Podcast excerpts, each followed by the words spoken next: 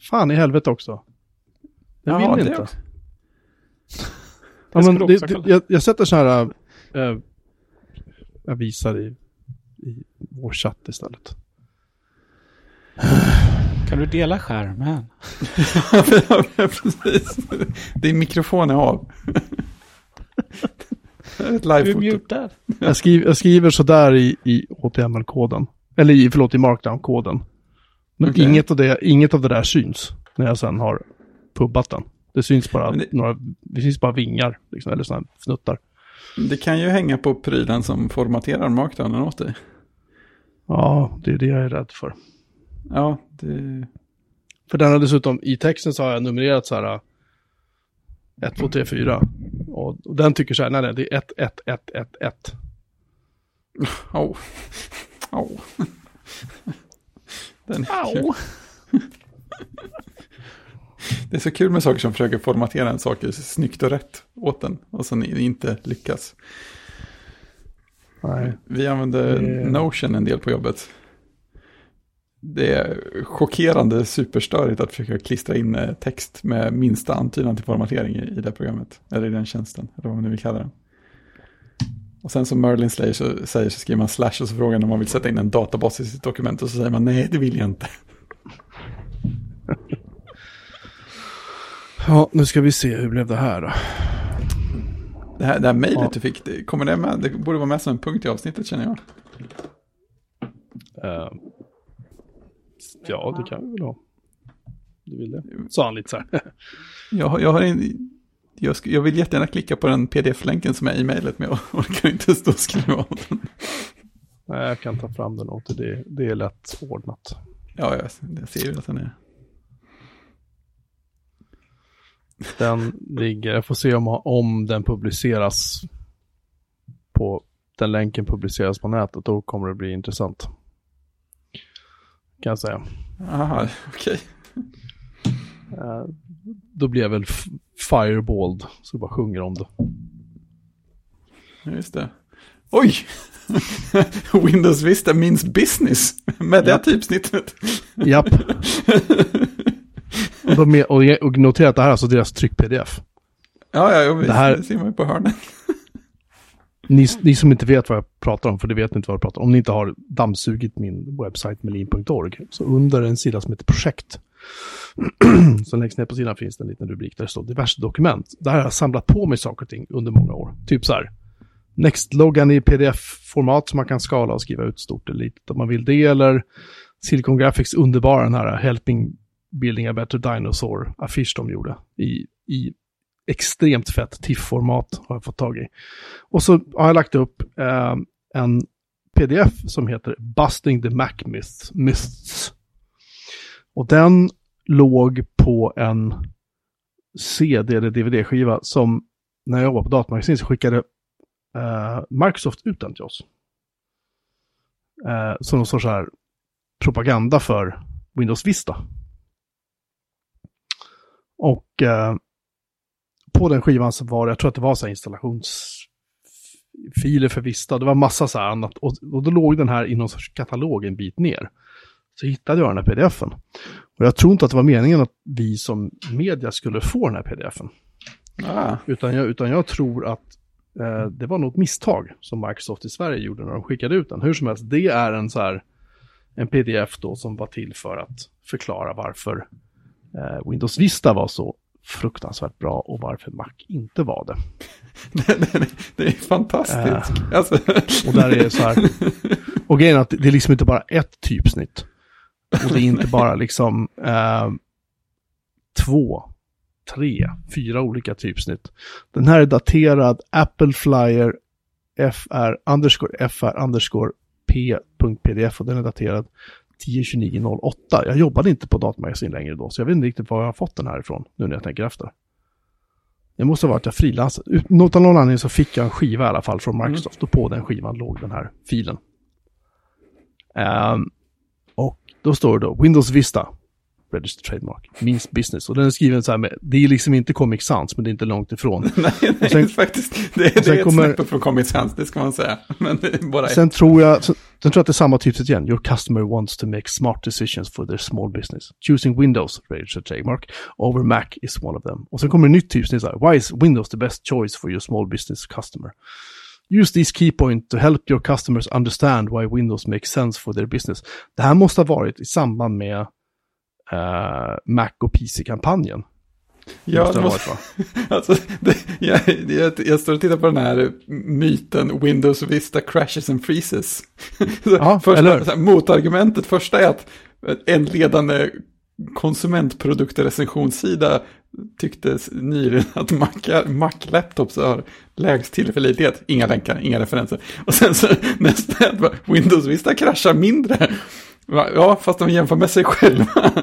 Windows Vistas operativsystems crash rate har gått ner 60% de senaste 18 månaderna. Windows Vista-applikationer kraschar 40% mindre nu än när Vista släpptes. Oj, vad bra! Sen finns det en, en hänvisning här där det står Mac OS X has eight times more security vulnerabilities of Windows Vista. Och det är nummer fyra och det står det Microsoft internal data Q1 2008 Client OS Vulnerability Scorecard. Det vill säga att det finns inget sätt att verifiera vad den här datan innehåller. Så fyra av fem punkter i den här dokumentet som de hänvisar till är Microsoft Internal Data. Mm. Uh, vilket är helt fascinerande. Och sen hänvisar de också till ja, just Internet Explorer Anti Advanced anti-phishing technology is now blocking over one million fake websites each week. Microsoft internal data. Mm. Ja, den är helt underbar den här. Hur som helst, jag, för Gruber höll ju på här för några vecka sedan och skrev om uh, om uh, uh, Microsoft och Intels kampanj, Intels kampanj framförallt, men också lite grann om misstänker, jo det var om Intels kampanj, förlåt inte Microsoft, om, om hur de liksom har hållit på nu. Um, och um, då tänkte jag på den här. Mm.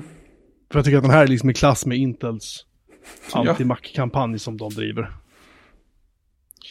Så då skickade jag den här länken till honom och bara skrev så här att här har du ett bra exempel typ.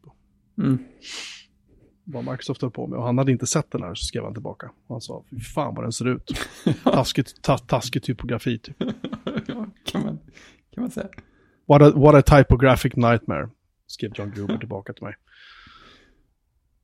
Det tog faktiskt bara... Jag skickade till honom den 19, så det tog honom... Vad blir det? Jag kan inte tänka, 11 dagar. Ja, och svara. Vilket är bra för att vara Gruber, han brukar ju typ aldrig ja, svara. Så jag känner mig, han, eh, jag känner mig helt Han mejl är väl ingen sån, ingen sån het kombination. Nej. Uh, nej, men den här filen ligger på min, på min sajt i alla fall om de vill titta på den. Den är jätterolig. Tycker jag. Ja, det är coolt. Ja, det är coolt. Det är lite roligt sådär. Undrar om jag gör sådär, om jag bara gör sådär i min markdown. För jag kan inte släppa det här, det är lite, jag har väl, jag vill förklara, för nu har jag liksom, jobbar med, med Jekyll när jag har liksom publicerat det, att jag faktiskt har publicerat den, så att den ligger ju uppe. Ja, ja, det är live-trasigt alltså. Ja, lite så. Oj då. Nej, det, så kunde jag inte heller göra, för då... den syns inte alls heller. Fan vad bökigt det här är. Det måste ju finnas ett sätt att göra det här på. Gör sådär då, vad händer då? Uh, äh, men uh, vi, kan väl, vi kan väl börja podda lite då, samtidigt när jag håller på med det här. Ja, ska vi live-läsa artikeln? Poängboll. Vilken, vilken artikel? Ja, det var...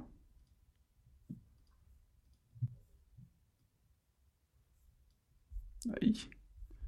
Vad är det nu då? Har fått badboll? Nej, nej, det var ju boingbollen på din sida. Den hade jag inte tänkt på på ett tag. Ja, visst är den fin? fin. Ja, den är fin. Den gör sig bra i den storleken.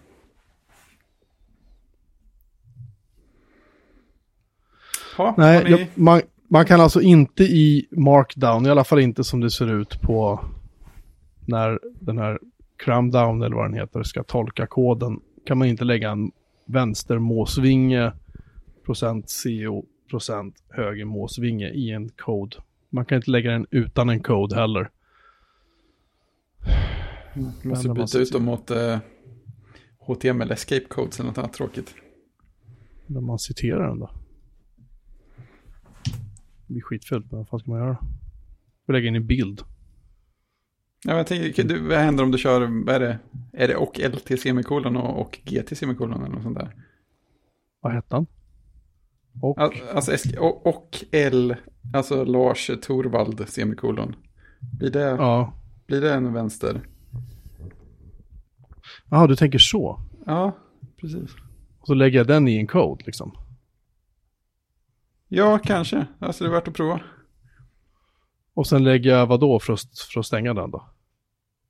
Ja, GT är ju är den andra. Om det nu är de som är... Och GT semikolon.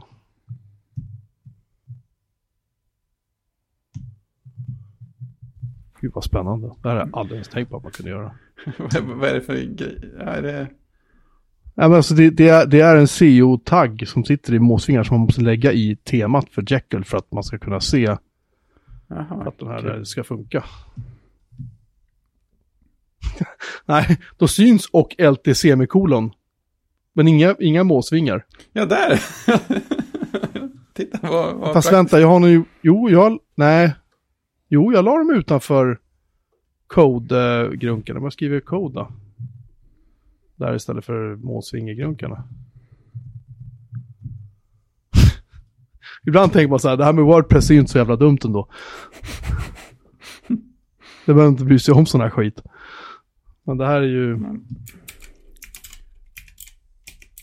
Nej, nej då är det, det är klamrar. Det är alltså höger-vänster... Eh, eh, Jaha, okej, eh, vad det är inte de. Jag vill ha måsvingar. Nu ska vi se. Eh.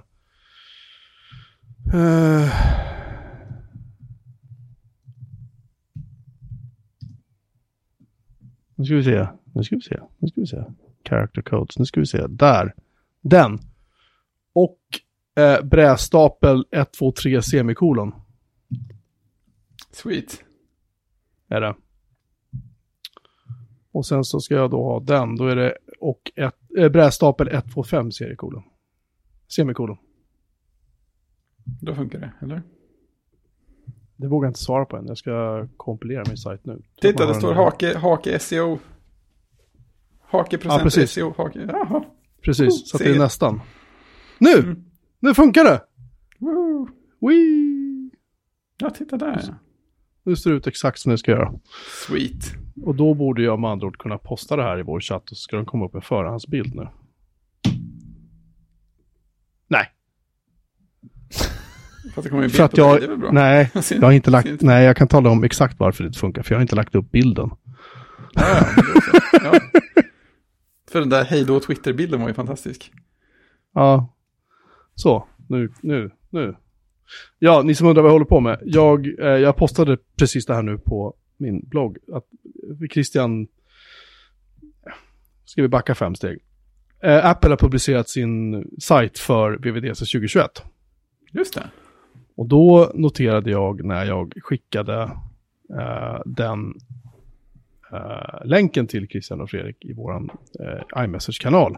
Att den bilden, den preview-bilden som visades i eh, preview-grejen var inte samma bild som var på indexsidan. För, eller alltså startsidan nu då. Yay! Preview-bilden funkar! Oh, Jippi, jippi, jippi. Och, och, oj, bra preview-bild också. Ja. Like. Och då tyckte Christian så här att, "Ja, men det har jag, för jag har... Jag så hur fan gjorde du det där? Han bara, jag har ju Wordpress, sa han. Och så var han lite mallig. Nej, det var han inte. Och jag tyckte så här, fan det måste gå att lösa Jekyll. Och som jag inte vet bättre så insåg inte jag att allt, som, allt sånt där i Jekyll är inte bara att installera en plugin som man gör i Wordpress, utan det är lite mer bök. I synnerhet när man kör med en M1-Mac. För att eftersom eh, allting fortfarande är inte riktigt portat då till M1 eller ARM-arkitekturen när det gäller Jekyll. Och när det gäller eh, Gem och när det gäller allt det där. Mm. Eh, så eh, det här måste jag börja gräva i. Och det gjorde jag för, började gräva i för två timmar sedan. Och sen har jag läst med min son och så har jag haft en målare här som har gjort klart vårt kök. Och så det har varit lite mycket. Mm. Men så precis nu så blev jag klar, eller jag blev klar med det för en stund sedan. Sen bloggade jag om det. Så att nu ligger det på min hemsa om man vill titta. Det är bra det. Fina grejer. Eh, ja. Alltså tillfredsställelsen när man får det att funka i Jekyll är ju stor jämfört med Ja. det att funka i Wordpress. Wordpress var så här, plug-in, klick, tjo. Ingen utmaning alls. Det är då man ger sig på och moddar sitt tema. ja, just det. Ja, då går man in, man in i PHP-koden och så typ så här, jag tar bort det där. Jag lägger till det där. Och där lägger jag skulle in en. BR. Där lägger jag in en BR-tagg, för jag orkar inte rota i CSS. liksom. Det är ungefär så jag brukar göra. Och sen kommer en... Sen orkar du inte göra ett, ett barntema så att eh, när uppdateringen kommer så är din ändring borta. Ja, det. Nej, nej, det är ju det. Jag, när jag körde Wordpress så uppdaterade jag aldrig mina teman. One does not simply update Wordpress. Nej, för jag, för jag visste att uppdaterar jag temat, då är jag torsk. Då kommer allting sluta Mm. fungera. Klassisk versionsfreeze. Ja, precis. Det är därför jag har gått på eh, barntema. Fast jag gjorde en Är det ändring svårt? Nej det, är inte, nej, det är inte svårt egentligen. Det är bara att man ska göra det och sen sätta upp strukturen. Det är inte svårt. Nej. Däremot så är Wordpress lite mer... Wordpress var ju lite enklare om man inte är utvecklare för. Nu är det lite svårare att ta sig in i det, skulle jag säga. Mm. Eh, Det var lättare, det var lätt, det var lättare för, för en sån som mig. Men eh, jag gjorde en ändring igår som inte blev så bra. Eh, I den här nya moderna, nya moderna CSS eh, taggar som finns som man, som, man, som man inte är riktigt van vid. Ja, ja, det kan bli kul. Ja. Det du bli använda? Nej, men jag skulle minska ett, eh, ett, ett avstånd bara mellan, Ja, mellan inlägg. ja. Eller inte för mellan inlägg, inte- mellan, mellan eh, avstånd mellan eh, metainfon. Det Aha. vill säga datum och Ja, och ja, taggar och så. Och själva inlägget. Allt det var lite för luftigt. ja. För någon som Men- aldrig har försökt sig på det så kan det låta som att det skulle vara en ganska oskyldig grej att ge sig på. Men, Ja, precis. Det är väl bara en eh, margin någonstans. Men då är de, de beräknas ut lite annorlunda nu för tiden oftast. aha. Ja, det är ju, de Mm. räknas ut på lite annorlunda sätt. Och då kan det bli lite konstigt om man ändrar. Mm. Och tycker att men det här ser jättebra ut i desktopen. Och sen så öppnar man i mobilen. Oj då, vad fel det blev på vänstermarginalen. Ja, precis. Ett annat Ja. tänkesätt. Ja, då får man backa lite. Men då är det ju, har man ju skrivit över eh, den CSS-taggen i, i sitt barntema då. Och sen så är det ju kvar i originalet då. Så det är ju bara plocka bort den igen så är man tillbaka där man var. Ja, det är skönt. Så det är smidigt. Ja. Det är lite som att ha versionskontroll på grejerna nästan. Mm, nästan. Eller man har i alla fall makten att kunna slänga bort sakerna, det är skönt. Nej, jag har hjälpt eh, en väninna med hennes Wordpress-knackande. Och det, det har slagit mig också att det, det, det har hänt rätt mycket med Wordpress. Bara känns det typ senaste ett, två åren kanske känns som att det har tagit enorma steg till att blivit oerhört komplext på många sätt. Alltså i grunden är det ju samma med att sätta upp SQL-databas och liksom installera Wordpress är ju en sak. Men sen, och så kan du installera lite plugins, men sen börjar de installera diverse site builders och liksom, ja allt vad de heter liksom. Ja, sen är det ju, de har ju sina, sin blockeditor så att, eh, ja, lite mer komplext. det Hatar den editorn. Hatar den. Innerligt. Det är därför det finns en plugin så du kan ha den gamla. Jo, jag vet. Jag vet att den finns kvar och det är jättegulligt. Jag tycker, jag tycker det är väldigt trevligt. För att jag absolut avskyr den där jävla uh, blockeditorn. Den är helt obegriplig. Är det som som försöker vara WYSIWYG eller? Ja, ja, men det är liksom, jag, jag, jag vet inte hur många gånger jag har prö- prövat att försöka göra någonting med den liksom. Men jag fattar ingenting. Ja, men sen ska du väl även det temat då, då ska jag ha stöd för den. Eller för vissa av de där modulerna då. Så att det, bara för att du har den så är det inte säkert att det kommer bli bra. Nej, så du ska inte tro att du kan editera med den bara för att du har den. Nej. Nej, lite så. Det är därför jag, det är därför jag skriver mina texter i Byword och sen så publicerar jag därifrån upp till bloggen och då blir det en klassisk. Ja, du bara kommer undan Ja. allt. Yes! Då kommer undan allting. Mm. Ja, hur är det i påsk? Inför påsk? Jo, Uh, det är under kontroll, kanske. Fast vi har inte handlat all mat än. Ser hur det går. Vi kom på att vi kanske behöver fylla på ginförrådet också, så att det är mycket att stå i. Aj, aj, Ja, den här, den här klassiska drycken till påsk. ja, ja, men exakt. Den tar slut snabbare än musten. Oj, oj.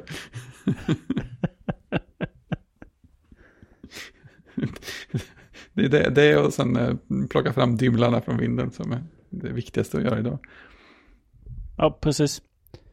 Man har dem redo bara. tills imorgon. Ja, men precis. Det är ju inget man skojar om. Det var inte i, det var inte i december man var uppe i klocktornet sist direkt. Jag tror att vi kommer att... Jag tror att svärföräldrarna kommer att komma hit lite grann på påskafton och hänga. Mm. Men eh, annars är det bara förbereda för våran eh, husförsäljning som vi ska Just det. hålla på att genomföra. Mm. Och renoverat klart hela köket nu. Stort. Och lackat om skåpluckor och eh, bytt handtag och målat om kakel, målat om skåpstommar eh, och sånt där. Oj, kakel också. Ja men alltså antingen kaklar man om eller också så, eh, eller också så målar man kaklet bara. Mm. Och målaren sa att nej men jag målar kaklet ser du. Och så gjorde han det. Och det blev skitbra. Coolt. Det var inte en grej som jag riktigt visste att man kunde göra. Nej, man, man köper, man köper någon sån här täckfärg. Mm. Eh, och sen så är det bara att Måla bara, på. Sen är det bara att smaska på. Mm. Snyggt. Så det blir riktigt fräscht. Ni har ju sett lite bilder från lite rapporter sådär. Mm. Ja, här i... Här i... Eh, ke- ke- kebabens förlovade stad så... Eh, Ja, gud. Vi måste prata om det nästan. ja, ska vi ta det som inledning? Om kebabsåsen. Ja, men inte bara det, jag är lite upprörd. Jag tar det från början nu. Jag såg en YouTube-film med de här matvrak-pojkarna. Eh, där de skulle hitta Sveriges bästa kebab. Och jag har ju alltid hållit eh, Palmyra kebab i Årsta.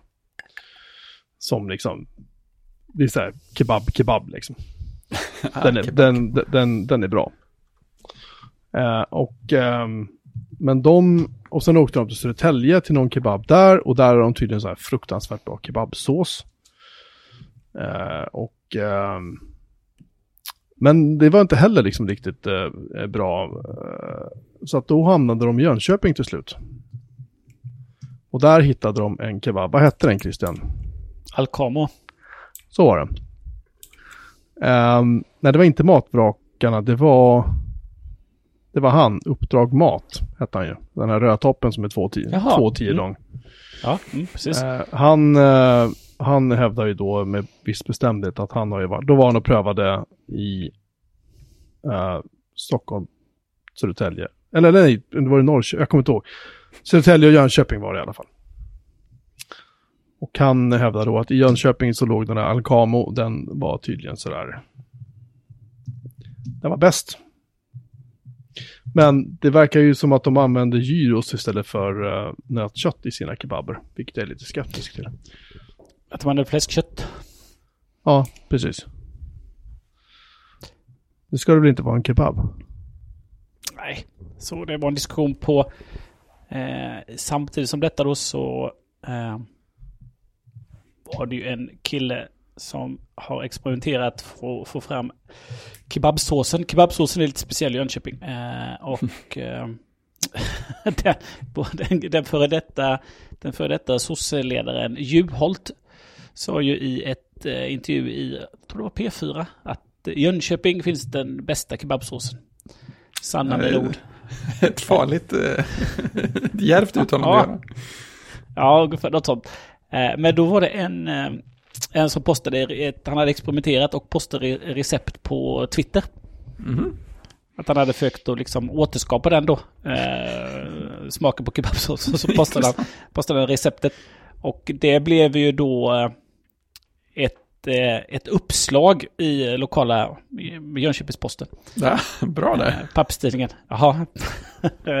Och så det var ett uppslag, intervju med honom, receptet och sen intervjuer med några pizzerior då. Som då ja, sa, alltså, ja, ja. som sa att det, det var ju ett roligt försök, men det var inte många rätt. Ja, var, var det något visst ställe sås han kopierade? Var det något märke? Eller vet man det? Nej, nej, men den är ju... Man kan säga kebabsås Jönköping är ju liksom... Den är ju stort sett likadan överallt. Aha. Eh, eh, fast när de intervjuade de här då så hade ju... Ja, eh, ja men vår, vår, vår kebabsås kom ju från recept från min pappa som är så gammalt och Mm. någon annan hade ett annat recept. Men egentligen så är det i stort sett samma sås skulle jag säga. Det smakar likadant överallt. Så att, eh, han har nog gjort den, jag har inte gjort den, men han har säkert gjort någonting som smakar väldigt likt i alla fall. Ja, för, för utsocknes i alla fall. Ja, eller antagligen kanske för oss insocknes också eftersom att det, ju, det, det tror jag. Eh, sen, eh, sen om det är exakt, det, det är svårt att säga. Men det, det blev lite uppmärksamhet då lokalt när, på den eh, på den tweeten. Men sen så var det också diskussion i samband med detta att eh, jag är lite besviken då att, så som att eh, vissa tyckte att det är lite tråkigt att vi använde fläskkött då. Det är ju gyros. Mm. Eh, men jag tror det finns vissa pizzerior här nere som du du kan välja. Nöt eller fläskkött. Ja, men det känner jag igen Men- också. Mm. Men det är, det är spänande att liksom... Eh, eh, det är så... det är lite heligt här nere så att det blir ett uppslag. In- in- in- Inte bara en liten artikel utan ett uppslag. ja, visst. Med intervju med honom. Så är, Och att bo, sen- så är det att bo på landet, Christian. Ja, precis. Och sen, Berört sen- en nerv i folksjälen. Ja, och sen tre pizzerior har de besökt och pratat med. ja, det är inget, inget havsjobb det där inte. Man vill ju gärna tänka att, äh, pizzerierna har någon sån här eh, hemlig eh, chattgrupp någonstans där de har varit tvungna att prata ihop sig om det här.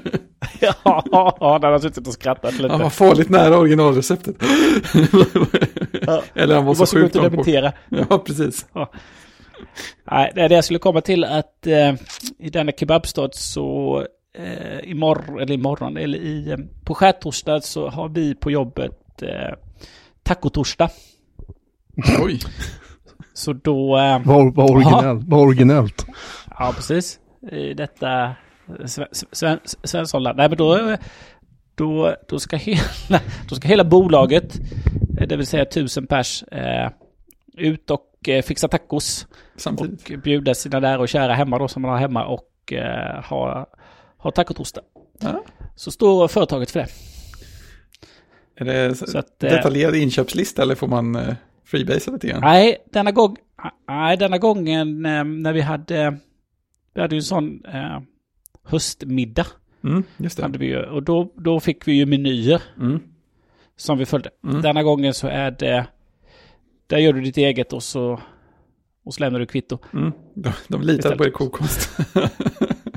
Ja, all, alla har ju sina egna, alla har väl sina egna tacopreferenser. Är det en Mm. barnfamilj så är det nog lite enklare och är det något annat hushåll så kanske man har lite koreanska smaker eller fish tacos eller vad man nu vill ha. ja, just det. Ja, man kan dra iväg ganska långt Ja. där.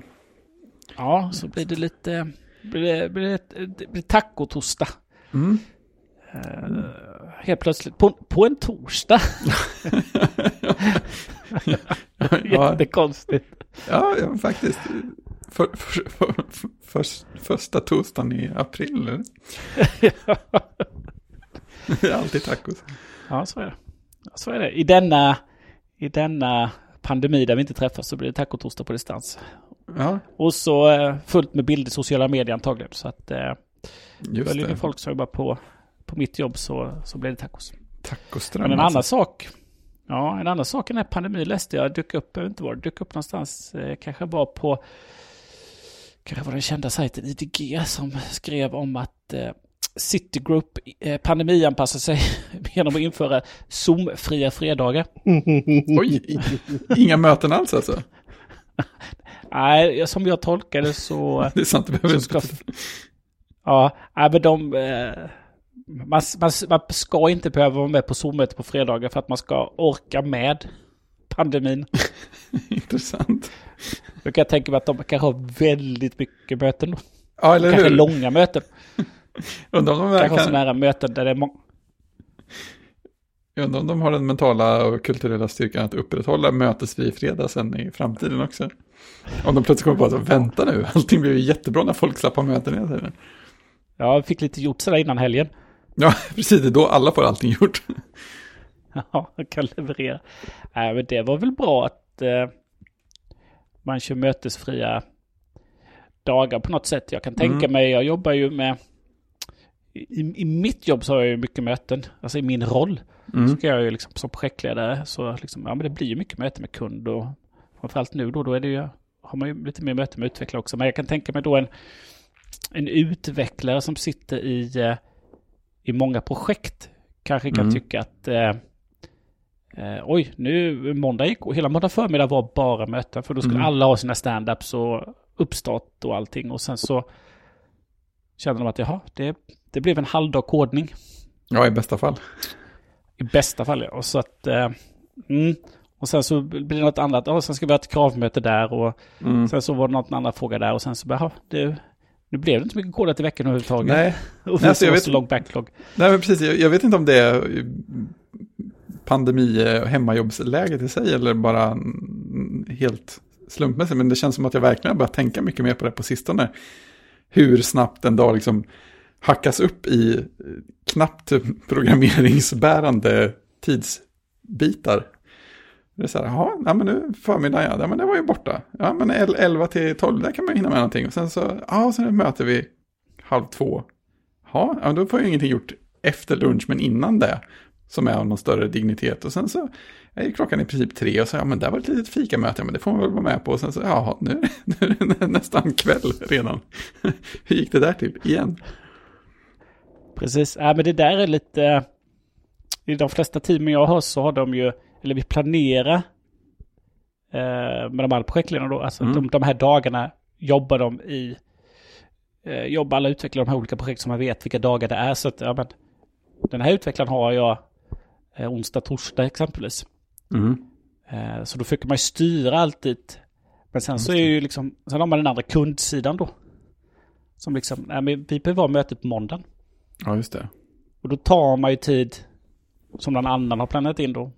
Och sen ibland åker man ju på, åker man ju på att ja, men jag, måste, vara- jag måste vara med på det mötet. Eller nu har det. Så att ja, det där är lurigt. Och utvecklarna oftast vill ju bara, ja, men jag måste ha tid att utveckla. Ja, men någonstans behöver man ju det också. Det är lätt att möten om man planerar igenom det, pratar igenom det. Så nu vet jag vad jag ska göra om jag bara fick tid. Ja, det har faktiskt en utvecklare sagt i, i möte med kund. Ja. Där vi satt oss och...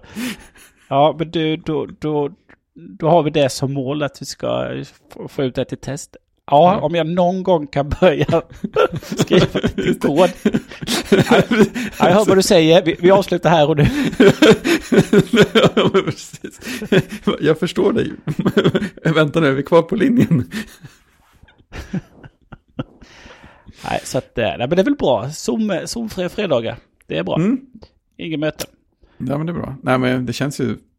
Hur gör ni det? Eh, Har ni jätteinvecklade kalendersystem för att hålla reda på när alla har får ha möten och blir inbokade på möten och sånt? Eller är det mer? Nej, vi... eh, Ja, nej, men... eh, Då är ju inte vi Zoomfria fredagar då, men eh, när vi planerar i, i de utvecklare som, som jobbar med ett visst system så gör vi det på torsdagen och så liksom eh, de flesta sitter ju ändå eh, ganska liksom kontinuerligt med ett och samma då, men det är några Mm. som hoppar. Eh, så då bokar vi in dem på olika dagar, men sen så är det ju alltid någon som flaggar för att ja, men den dagen måste den här personen vara med på ett entimmesmöte Ja, Just det. eh, med någonting då, så att man nästan vet om det då. Just det. Eh, så att man har, har den kollen då. Har man det i typ Teams? Eller har man kollen någon annanstans?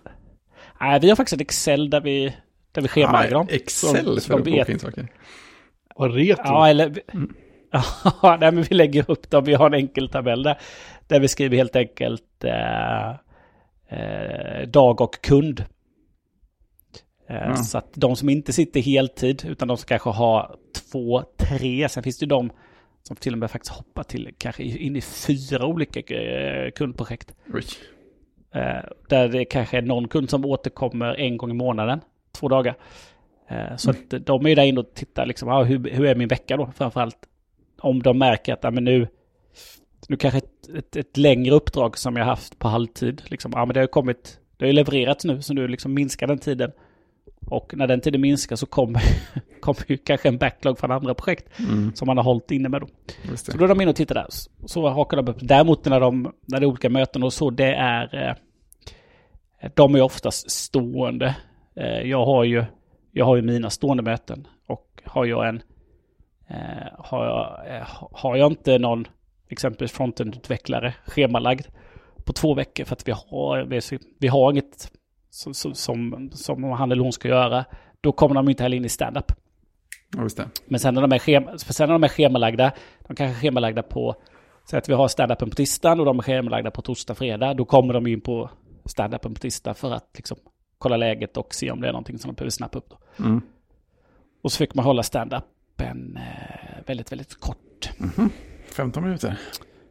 Ja, ja, jo, jag kör med en kund, då har vi 15 minuter och sen då har vi, då har vi faktiskt kvart i nio, sen vid nio, då är det samma kund fast annat projekt som jag och eh, en utvecklare ska gå till. Så Mm. då är det ju automatiskt slut.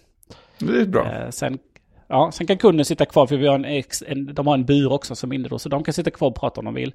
Och sen hoppar vi till det andra projektet och där, där leder deras interna IT-utveckling, de leder den standupen och då är det, då är det jättemånga team med Mm. eh, som ska avrapportera då. Och eh, då är vi de första då så att vi slipper sitta och lyssna på interna saker. Då. Så vi kommer in där och ungefär en minut senare så har vi lämnat. Oh, idealiska standupen. Ja, för de är verkligen så, okej, vad, vad har ni för blockers? Vad, vad har ni gjort sen sist? Och Mm. vad gör ni vad gör ni fram till nästa standup som är på fredag då, detta onsdag, Mm. fredag. Så att eh, vi går bara in och avrapporterar och eh, om det är någonting så bokas det möten eh, direkt och ja, men då, då kommer det mötesbokning istället. Så ingenting avhandlas eller diskuteras på standup. Det är väldigt skönt. Det är ju supereffektivt. Ja. Ja, när det är en sån standup. Ja. Sen har vi en, en, annan, en, en annan typ av kund. Då har vi en veckoavstämning på måndag. Liksom, måndag, måndag. Vi liksom, ja, men vad planerar vi att göra i veckan då? Där blir det automatiskt avstämning. Eh, om vi har levererat någonting eller har liksom förfinade krav då. Så det blir det kanske en 20 minuter, en halvtimme snack och Ja. förfining av krav och genomgång då. ja, precis. Det är ju lite Eh, annat. Annan Ja, så, målsättning. i, ja, så igår så stökade vi av två frågeställningar som låg som tickets. Och så, ja men det var ingen kodändring, det var en inställning. Och så gjorde de Just den det. och så funkade det och så liksom stänger man de två så liksom. Ja, Vissa saker, det är lite olika vad man har. Mm. Så var det med det. Så är det. Gira-rapporten. Jag på att säga. Ja. Det var inte alls sant. Jag bara ljög. Det var ju bokningsrapporten. Nej. Eller något. Ja, Mötesrapporten. men jag har faktiskt en gira gira-rapport också. Åh, saftigt. Ja. Ja. Nej, jag upptäckte... Eh, eh, vi har ju... I vår gira så eh, är det några admin som med jämna mellanrum plockar bort site access om det är någon som inte har varit inloggad på länge. Ja, okej. Eftersom att man betalar per användare då. Mm. Eh, så att jag har ju...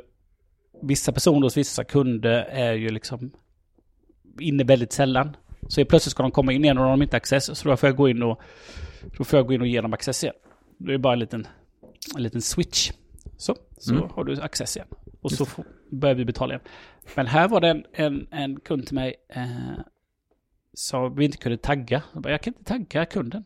Konstigt, så jag. Och så gick jag in och tittade. Men då var ju, då var ju kontot eh, disabled, stod det. Okej. Tyckte jag var konstigt. För, för då kunde jag inte, jag kunde inte göra någonting. Nej. Eh, men sen så... Nej, jättestängt. Nej, och så... Ja, jättestängt. Så sökte jag bara på, på det som stod och så bara, jaha. Det är ju den som äger domänen. Som har stängt det i, hos, hos sig. Och då är det stängt i hela Jira Cloud. Oj, Eller Atlassian Cloud. Ja, precis. fetstängt kallar vi det. Ja, så då hörde jag av mig till kunden. Eh, du, ditt konto är helt disabled. Ja, jag, jag har fått ett nytt på en, eh, en av våra andra domäner. uh, Okej, då, då, då, då, kom, då uh, återaktiverade jag det gamla kontot som du hade innan då hos oss. så det var ju helt stängt, vilket liksom inte använda då. Att han kan inte logga in med det någonstans då. Så att, då slog det överallt där det kontot fanns i Jiras cloudlösning. Tjopp, borta. Det är det är rätt dramatiskt ändå. Jaha, En stor switch. Men det ligger kvar, man ser att det finns, och, men det står bara att det är account disable. det är permabannad. Ja, permabannad. Men det, det lärde jag mig. Det var dagens gira-lärdom. Ja, precis. Vissa avstängningar kan man inte argumentera med. Nej. Vad har du funderat på? att Börja, om- börja ett nytt liv här borta istället. Börja ett nytt gira-liv. Börja på ny ticket som vi brukar säga. Bli, bli av med ryggsäcken, bli av med alla mina gamla tickor. Just det, jag har lämnat backloggen bakom mig. Jag har gått vidare i livet. Japp. Vad finns, vad finns det nu där? Ja, det finns en kanban board. Ja, men exakt. Kalla, kalla mig kanban. Ja, Exakt. kallar mig kanban. Jaha du Jocke, hur är det med Intel då?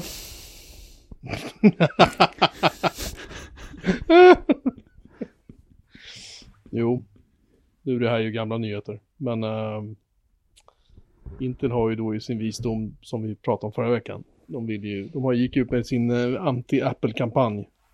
Som är jättekonstig för att Intel tillverkar faktiskt inga datorer själva.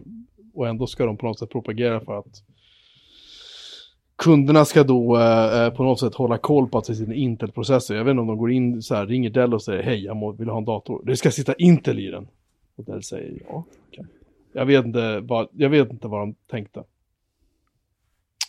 Eh, men hur som helst så eh, gjorde de den här annonskampanjen och det var väl kanske inte det smartaste de har gjort med tanke på att kanske, kanske inte, jag vet inte. Jag vet inte riktigt vad de tänkte, så hur de tänkte att Apple skulle reagera på det där, men, men Eller resten av universum för den delen. är det också, de har ju, de har väl hånats i princip överallt för det här. Jag tror inte Ja. någon har sagt liksom bra, vad kul tänkt. Precis. Utan eh, det, det har garvats ganska hårt åt dem och eh, ja, med all rätt helt enkelt, tycker jag. Och många med mig. Mm. Eh, hur som haver. Eh, sen går Intels vd ut eh, och säger att ja, ja, men de reklamfilmerna där, de är ju, det är lite grann på kul bara, vi skojar ju bara lite med Apple så här. Det är ju så här, det är lite så här, det är väl lite roligt, typ så. Vänner emellan. Ja, men sådär. Ja, men exakt. Haha. Vi skojar till det lite bara. Så. Eh, och Apple säger ingenting. Och sen säger uh, Intels vd också att nej, nej, men alltså vi hoppas ju på att vi ska få tillverka processorer åt Apple igen. Mm. Ehm, jag skulle väl säga att oddsen för det är, är eh, jag vet inte hur jag ska uttrycka det, Eh, inte bra. Så får de vem som betalar vem. Ja, precis. Ehm, det, det var väl det hela. Ehm, vi, jag har lagt en länk till det i, i vår länklista som, om man vill läsa detta. Detta. Denna mentala trafikolycka som jag brukar kalla det för. När folk har otur när de tänker. Eh, för det är ungefär det, de, Precis. ungefär det de har haft här, kan man väl ändå känna. Japp. Ehm, ja. Nej, så att det, man kan väl summera att Intel just nu, de har det lite jobbigt just nu, kan vi säga. ja, precis. De har otur när de tänker. De har otur när de tänker. Eh, sådär. Eh, ja, Microsoft eh, erbjuder upp till 30 000 dollar till den som hittar buggar eller säkerhetshål i Teams. Ja, precis. Jag, jag, tänk, jag tänker att jag kan väl ta en check på ett par hundra lock på en gång för att det finns många buggar i Teams. Ja, precis. Det, när jag läste rubriken så, så var ju min tanke, åh, de ska betala ut eh, 30 000 dollar till alla sina användare. Ja, ungefär så. Eh, var ju, men sen när man läste artikeln lite noggrannare så var det ju då specifikt säkerhetshåll då. men om man bara höll sig till rubriken så bara, oh, det är bara till att skicka ett mejl och säga hej och skicka kontonumret så, så dyker det upp. Eh, men på ämnet så läste jag också att eh, de hade gått ut och lovat att desktopversionen desktop-versionen till MacOS skulle bli mycket snabbare. En, Och en, då en skratt- vad? ja, och då skrattade alla också. Jag hade ingen aning om att den var så dålig. Men jag har inte drabbats av den i och för sig. Nej. Var inte, nej. Eh, Men eh, på vi som kör då eh, Intel-mackar så, så är det ju fläkt och eh, CPU som sticker iväg. Ja, ja, ja. Ja, men det, är- det, är ju, det är ju den här nyss nämnda fantastiska Intel-processorn ju som, som gör det. Du vet. Hade du haft en M1 hade du inte hört fläkt. Nej, kanske inte gjort. Men eh, man kan väl säga att i, i, i grunden så är det Jag var tvungen, en gång, en gång per avsnitt. Det är roligt att Apple hade ju kunnat göra en rolig bash-ad där om de ville. Till och med med sina egna Ja, datorer. Ja. Här, är en Intel-dator så... Och sen så står en iMac, en Mac Mini i ett hörn så.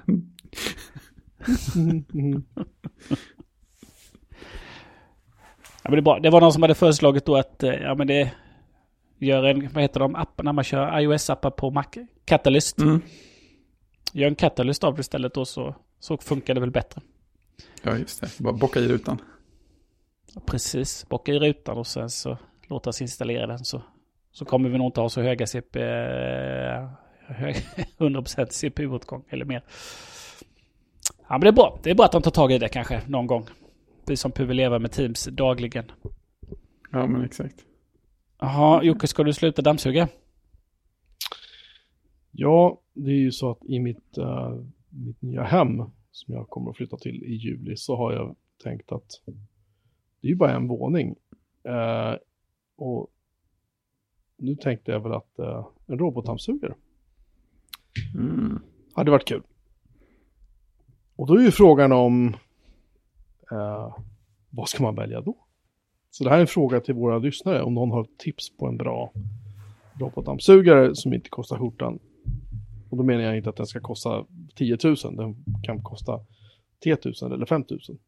Så. Fy, fyrsiffrigt är att föredra. Men så här, hur styr jag dem? Kan jag styra dem från iOS-app eller Android-app eller både och?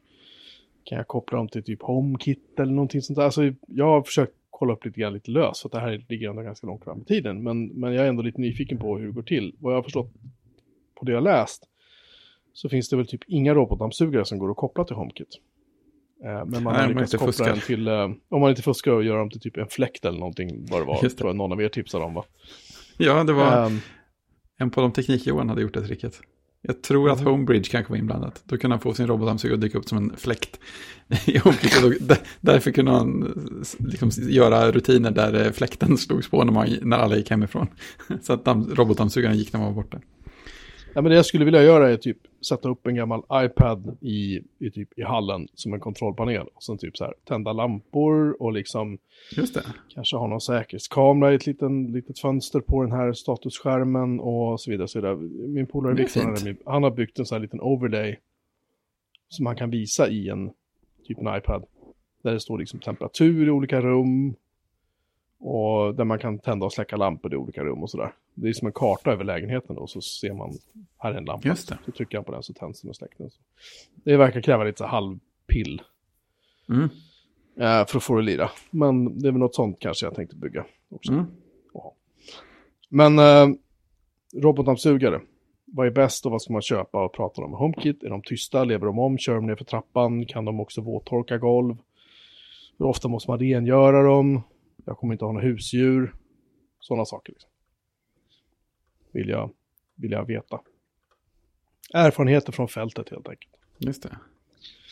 Och på, på det temat också då, så eftersom jag måste downsiza lite i mitt, mitt liv så kommer jag liksom inte kunna ha en stor fet 5.1 ljudanläggning till tvn och sådär, utan då tänker jag så här, okej, ska man köpa en ljudlimpa? Sonos har väl två stycken nu som tydligen ska vara okej, som ska Mm. funka ihop med Apple TV eh, om man kopplar via en HDMI ARC-port tydligen. Just det. Ehm, Så har vi det. Det, det sköter sig. Ja, men det jag har läst är, är att Sonos har ju två stycken. En Sonos Mm. Arc och sen en Sonos något annat. Nano beam eller? Nej. Nej, ja, jag kommer inte ihåg. SE har testat båda två. Ja. Det finns in på sin YouTube-kanal. Men, och de, det tycker folk att det är bra. Men då ska man ju hälsa Sonos basmodul också. Den verkar ju kosta så här. Den är asdyr. Ah, den är. Den är typ 8000 eller någonting. Ja, och det känner jag att det, det tänker jag inte pröjsa. Och då Nej. kan jag lika gärna fundera på, okej, men man köper, får tag i två begagnade HomePods då. Apples numera nedlagda stora. Två sådana och kör dem i par ihop med en Apple TV 4K. Mm. Ehm, och det finns de som hävdar att det funkar skitbra. Gruber säger att det funkar bra. Uh, sen vi Mark Hurley som också är poddare. Han säger att det funkar inte så bra. Och sen har jag hört andra som säger att det funkar bra. Det verkar, jag vet inte, det verkar väldigt så här hugget som stucket. Liksom. Mm. Och de är inte superdyra att få tag i, man köper dem på Ebay numera. Um, jag såg en som kostade typ så här 1500 spänn tror jag det var. Den, den var nog vit en gång i tiden. Uh. Och den, den, den såldes som reservdelar. Oh, hade den bott hemma hos en rökare eller någonting? Eh, Nej, det såg ut som att man typ har rullat den i, i, i, en hög med skit ungefär. Jag vet inte vad de har gjort med den, men den var äcklig. Bott i en ja, vulkan. men det, det går att få tag i. I, alltså HomePod Mini går ju inte att köra i stereo ihop med en Apple TV. Ja, Det går att köra i stereo, men inte med en Apple TV av någon anledning, vilket är Jaha. lite konstigt. Okej. Tydligen är det så att i HomePod, jag lyssnade på senaste ATP, då hade ju Arment hade ju dissekerat de här HomePodarna lite grann. Byggt ett HomePod-fort. Ja men typ. Och han, han sa att det satt ju fyra stycken, eller sju stycken tweeters, alltså skanter, och en bas i. Och varje sån liten tweeter plus basen hade sitt separata slutsteg. Oj. Och sen är det liksom så här datorer och sensorer som ska känna av hur rummet ser ut och liksom var ljudet studsar och hur ska vi rikta och liksom. Jättekon, alltså otroligt komplicerad var den. Det är väl därför den är så jäkla dyr. Ehm, och tydligen de då som vi pratade om förra veckan, de som har köpt HomePods nu precis innan de slutar sälja den, de har alltså tillverkat den här HomePod lanserades. Ja, det är lite deppigt. Inte sålt så bra. Men, jag tycker de är skitsnygga, både i vitt och mörkgrått. Det finns väggstativ att köpa till dem. Så man kan hänga dem på väggen. Eller ställa dem på varsin sida om tvn, funkar också. Mm.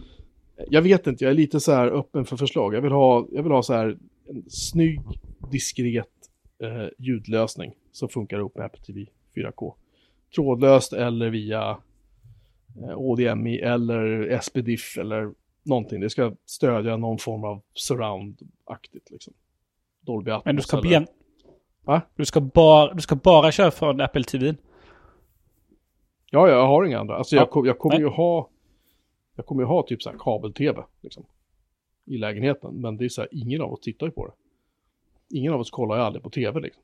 Och, och, och om jag nu skulle få för mig att titta på någon av de tv-kanalerna som ingår, då kan jag väl lyssna genom tv-högtalarna. Det är liksom inte hela världen. Ja, just det. Mm, mm. Utan, men annars kör jag ju som det är idag, alltså i 100% det som tittas på är via Apple TV. Någon av de Apple TVs vi har, vi har ju två stycken. En 4K och en 1080p. Så att det är så det ser ut, vi streamar allt. Det är bra. Ja, men det är som, det är som här. Jag eh, har bara Apple TV. Jag har inget annat. Jag har ingen annan TV. Eller jag har ingen, ingen antenn på taket. Och jag har ingen eh, TV via bredbandslaboratören. Utan det är bara, det är bara streamingtjänster. Ja, vi, har ju para, det. vi har ju parabolen kvar, men jag har ju tänkt slita ner den. Men nu kommer jag på nu att det kan jag, i och med att vi ska sälja huset, så kommer jag på att jag kan ju inte slita ner den nu för att huset är ju inte målat bakom parabolfästet. Ja, det. Det, det, eller det, det är vitt där bakom och resten av huset som den sitter på är, är rött. Mm. Det blir inget bra, så att den får sitta där. Precis. Säkert någon som tycker att det är, är kul att ha en parabol. Vem vet? Men- då har vi ju helt enkelt två spännande ämnen för uppföljning. Robotdammsugare och ljudlimpa. Ja, det vore kul att höra så här. Har någon, har någon kört två Apple TVs, eller två HomePod, förlåt. Oh, med- Apple med- TVs i stereo. Två HomePods i, i stereokopplade till en Apple TV 4K. Hur funkar det? Det vore jättekul att höra Ja. hur, hur det går till och hur det funkar och hur det låter och sådär. Det skulle vara kul att få reda- veta mer om. Ja. Apropå, eh, apropå robotdammsugare och HomeKit så måste jag bara ge ett litet eh, poddtips. Mm. Eh, och faktiskt en, en, eh, en, eh, ett följartips. Jag lyssnade faktiskt, du sa ju det att du eh, Esse. Teknikveckan S hade testat eh, lite Sonos. Jag lyssnade på deras eh, intervjupodd där de intervjuade Erik som driver kontot eh, Kabel och Kaffe. Kabel och kaffe. Ja, han, eh, han håller på med hemautomatisering då. Inte på den här nivån att du ska tända och släcka en lampa. Utan mer på att eh, du ringer hem till honom. Och hamna i, eh, eh, i, ett, i ett flervalssystem där ett av valen är att eh, ja, men jag vill ha fyra koppar kaffe. det är ändå det vanligaste nästan när man ringer till någon. Ja, han har då också, eh, om, eh, om du besöker honom och eh,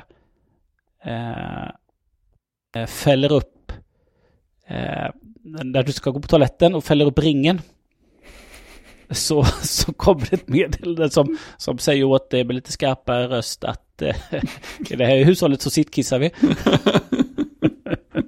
Och sen när, du, sen när du då fäller ner ringen igen så startar den här eh, lugna musiken som då är inne i badrummet när du har kommit in. så att eh, han blev intervjuad lite eh, om, vad han, om sin hemautomatisering. Eh, så att jag hade aldrig hört talas om honom innan. Han finns på äh, Kabel och Kaffe på, på Instagram. där han gör små, små filmer. Och så är han med i Teknikveckans intervjupodd. Det låter underhållande. Ja, det var faktiskt lite underhållande när det är sån eh, extrem nördnivå. Yep. Eh, han, hade precis, han berättade precis att han hade, han hade optimerat eh, belysningen i sin lägenhet. Eh, så, helt automatiserad då. Eh, men han kör ju inte HomeKit eller något sånt utan han programmerar ju själv. Så att eh, ja, ja. han har sådär. Så här, så, här, så här fungerar min morgonrutin. Då är lamporna så här och sen så på kvällen så så vid en viss tid så börjar de tona ner då. Mm. Till så att liksom han ska gå och lägga sig och sådär. Så att eh, det var lite spännande att lyssna på och faktiskt underhållande. Så att jag inte, jag tänkte skulle börja följa honom på Instagram och se hur det, hur det är. Det är en, en helt nivå än vad det är jag håller på med.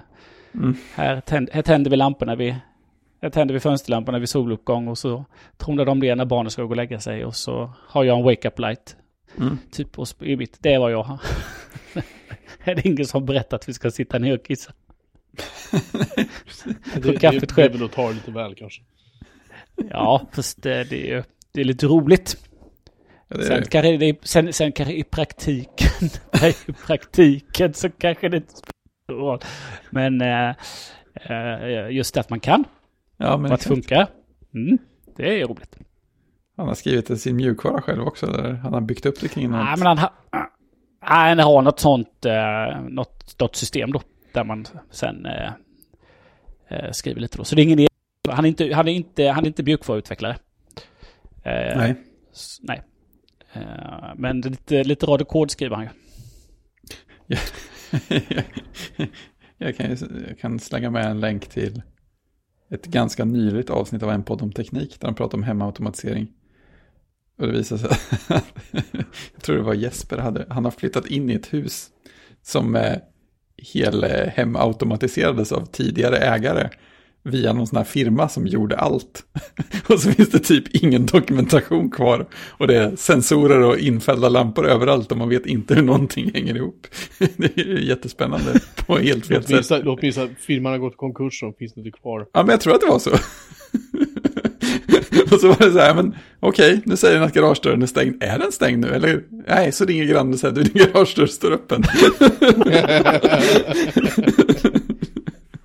det här var ju ingen bra. Åh oh, nej, åh oh, nej vad jobbigt. Jag tror, ja, men det måste nästan vara den värsta hemautomatiseringen måste vara den som någon har lämnat efter sig. Så, men, ja. men det här huset är faktiskt hemsökt. Förr i tiden var det inte Jaha. möjligt på allt samma sätt som det är nu. men det är väl sån där hemautomatisering där där det är massa kablar och färdig programvara och någon central och allt sånt där. Ja, det är väl det. Det är inte som, det är inte som med HomeKit eller sådär som man, ja men nu tar jag med mig min hubb och går och, Nej, men precis. och skruvar ur mina lampor. Det är ändå, det är ändå, det känns ändå lite vettigare på många sätt. Ja, Jaha. det är hårt. Har du Fredrik, hur är det med din egen kodskrivande då? Jo, eh, när jag la Isabella här om i förra veckan en kväll, så plötsligt började jag tänka på min hemsida. Jag har ju gått igenom, jag är inne på tredje generationen av den. Och den första var ju bara fina iframes och handskriven, eh, handspunnen lokalodlad eh, HTML. Och sen nu har jag en statiskt genererad sida, som alla, precis som alla andra. Och däremellan så hade jag ett eh, POP-härke i ett par år. Som också var handspunnet på förmodligen det mest gräsligt hemska, osäkra sätt. Men ändå. Eh, och den har jag gradvis stängt av i takt med att POP-versionen som har legat på det där hotellet har blivit äldre och äldre och det har kommit så här varningar om att du, den, här, den här koden den är, den är inte så modern längre. Du, ska du kanske göra något åt det? Så till slut stängde jag ner alltihopa så att sidan går inte att komma åt. Och sen så när jag eh, låg där och funderade på min hemsida så tänkte jag, oj, undrar, eh, undrar när jag tog en backup på den databasen sist. Det var nog många år sedan. Undrar om eh, innehållet finns kvar där. Eh, Eh, så då, eh, efter att Isabella hade somnat så gick jag in och kollade i cPanel och öppnade POP MyAdmin. Uh. Ja, surfade in på. Det känns ju säkert bara det. Eh, för det första återupptäckte jag en annan databas som jag hade helt glömt bort att den fanns eller var till. Först tänkte jag att oj, har någon fått access här och bara lagt in något konstigt? Nej, men det var, det var jag. det var jag. det fanns ett syfte. Okej. Okay. Men eh, så, så Homesite-databasen var, var komplett och orörd och oskadad och innehöll allting. Och sen så tänkte jag att ja, det hade varit lite kul att få ut det där innehållet på något sätt. Så då tog, tittade jag på exportalternativ och då fanns det ju massa roliga. Bland annat fanns det JSON. Så man kunde dumpa hela databasen till eh, var dryga 6 megabyte JSON i en stor fil. Så fick man en array med massa objekt i. Och sen så tänkte jag, ja okej, nu har jag en JSON-fil. Vad gör man med en JSON-fil? Jo, man eh, skriver ett litet, litet eh, skript som man i Visual Studio Code som man sen debuggkör i Node.js som bara tuggar sig igenom all den där JSON-strukturen och genererar statiska HTML-sidor igen. Och typ klistrar ihop lite strängar. Så tänker man, det här tar väl en vecka att ladda ner något. Så, så, så inser man att man sitter på en modern dator och den kör på typ inga sekunder alls. Det, det, den tuggar igenom 1800 sidor, klistrar ihop strängar och eh, skriver ut det till separata filer på ingen tid. Och sen så växlar man till Finder-fönstret och så tittar man här, tomt. Och så väntar man, och så väntar man lite till och så, så säger Finder, och sen är det 1800 filer där. Det, det, är roligt. Alltså jag, jag fattar inte vad, jag undrar om det är så här den här FS Event Spotlight Damon-processen som blir helt överväldigad av att filerna dyker upp eller något. För det tar, också, det tar också jättelång tid jämfört med allting annat att ta bort filerna efter sig när man vill generera om dem för att man vill lägga till något åt HTML-koden eller korrigera någonting. Eh, det, det, tar många, många sekunder att ta bort det. Mycket, mycket längre tid än det tar att generera och skriva allting. Så att, eh, det var roligt. Så nu har jag lite statiska sidor jag kan klicka runt i att läsa mina inlägg från typ vad är det, 2002 till 2012 eller någonting sånt där. Det är lite skoj. Oj, oj, oj. Ja, det var till och med rätt på kodningen på första försöket. Det tycker jag var jättemärkligt. Det hade jag inte räknat med. Men åh, ja, sånt fanns där de skulle. Det ska inte måste vara tack vare POP My Admins JSON-export på något sätt. För att det är definitivt inte tack vare 2002 jag. som gjorde, fuskade hårt med allt som hade med teckenkodning att göra. Det var inte ute för 8 med andra ord. Nej, det tror jag jag kan lova att det inte var. jag tror att det stod lätt i nätet. ISO, 8, ISO 8859-1 var det ja. garanterat. Mm, mm, mm. Ja, men jag tycker det är, det är roligt, alltså, det får, det får mig också komma på igen lite grann den där, återupptäcka den där charmen med Node som jag upplevde när, när det började bli populärt, man började använda det. För det är ändå på något sätt orimligt snabbt och smidigt att göra små saker med Node. Eh, det är lite, ja, men det är lite samma skärm som POP, fast det känns som att allting går fruktansvärt fort också, speciellt när man gör så här små saker i början.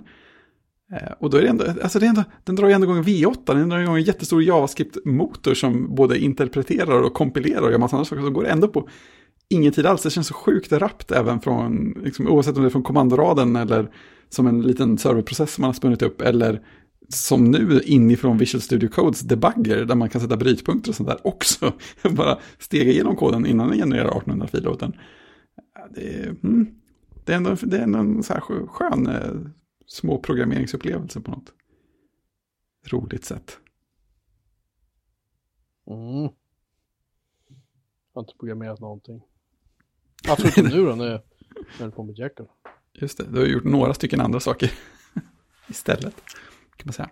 Ja, det blivit en, man kan säga att det har blivit en och annan vända till soptippen för att slänga saker och mm. dörrar har bytts och karmar har bytts och, och så vidare och så vidare och så vidare. Japp. Jag ser fram emot att vara ledig en vacker dag. Ja. Juli någon gång kanske. Det blir skönt. Till sommaren. Ja, precis. Ja, Jocke, du som har koll. Mm. Eh, hur mycket var det MacOS fyllde? 20 Nu. bast är det väl va? Ja. 20 år sedan det kom. Mm. Åh herregud. Ja. Vad gammal jag är. det, nej, jag märkte det blev lite... Det blev lite nostalgi i, i de kanaler man följer. Både twittrare och, eh, och i RSS-läsaren så var det... Det var eh, MacOS, MacOS kryss-nostalgi. Överallt. Massor. Ja, överallt ja. Eh, På denna 20-årsdag. Jag hade en, hade en kompis uppe i Umeå som postade bild på första boxen. Eh, Oh. Första officiella releasen. Mm. Jag hade, hade Så haft. jag hade, 10.0 på- eller? Ja, precis 10.0. hade Mm. 10.1-boxen hade jag. Den hade jag faktiskt, inte 10.0-boxen. Eh, kunde man köpa den publika betan i Sverige? Mm, ja, jag tror det. Jag, jag tvingade min, eh, min dåvarande chef, eh, det var då att, eh, att MacOS 10 måste vi testa tidigt. Så att jag undrar om inte vi hade publika betan, eller om det var första, första releasen vi hade.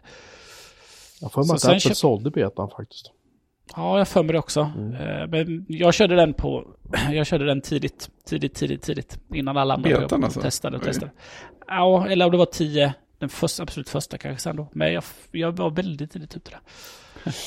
Hur funkade det? Hade, Men den, den, var, den var inte rolig. Alltså den var verkligen inte... Nej. Den var så långsam. nej, Den var så ja, jävla långsam och buggig och bara allmänt eländig. Det kan vara så att jag hade 10 nollan och sen så, men sen så rättade det mycket till sig i, eh, i första 10 ettan då. Ja, jag har för mig att där någonstans, eller om det var 10.2, så kunde man väl typ skriva ut och bränna CD-skivor och sånt. Det kommer någonstans i 10. Jag tror bränna CD-skivor kom i 10.2. Och skriva ut tror jag kom i 10.1. Jag kan minnas fel, men det var någon ungefär där. Det var... Ja, precis. För Puma då, 10 ettan, eh, kom ju med mycket, mycket eh, att systemet var stabilare och snabbare då. Mm. Eh, och så kom eh, eh, Jaguar. Men så kom, äh, men så kom CD och DVD-bränning. Ja. Kom också då. Eh, och massa 200, 200 skrivare supporterade. Eh, utan, att du behövde, utan att du behövde ladda ner massa drivrutin eller krångel, eller ladda ner, det fanns ju inga drivrutin.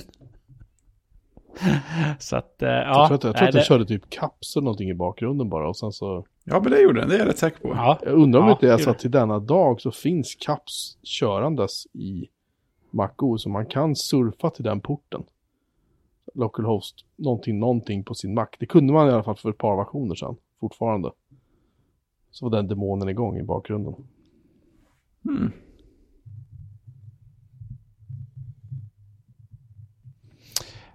ja nej, men så att, eh, nej men det har jag nog kört, jag har kört, jag har kört alla, alla versioner. Det, det är många ändå. Eh, ja, då, då hade man ju sina... Då köpte man sina, sina boxar. Ja, ja. Det Eh, och så uppgraderade vi. Mm, Ja, alltså vi- jag hann ju vara med om någon box eller två i alla fall. Jag tror att, jag, eller jag tror, det måste ju varit så att min 12-tums powerbook kom med eh, Jaguar. För att sen så, sen så köpte jag, eller förbeställde till och med Panther.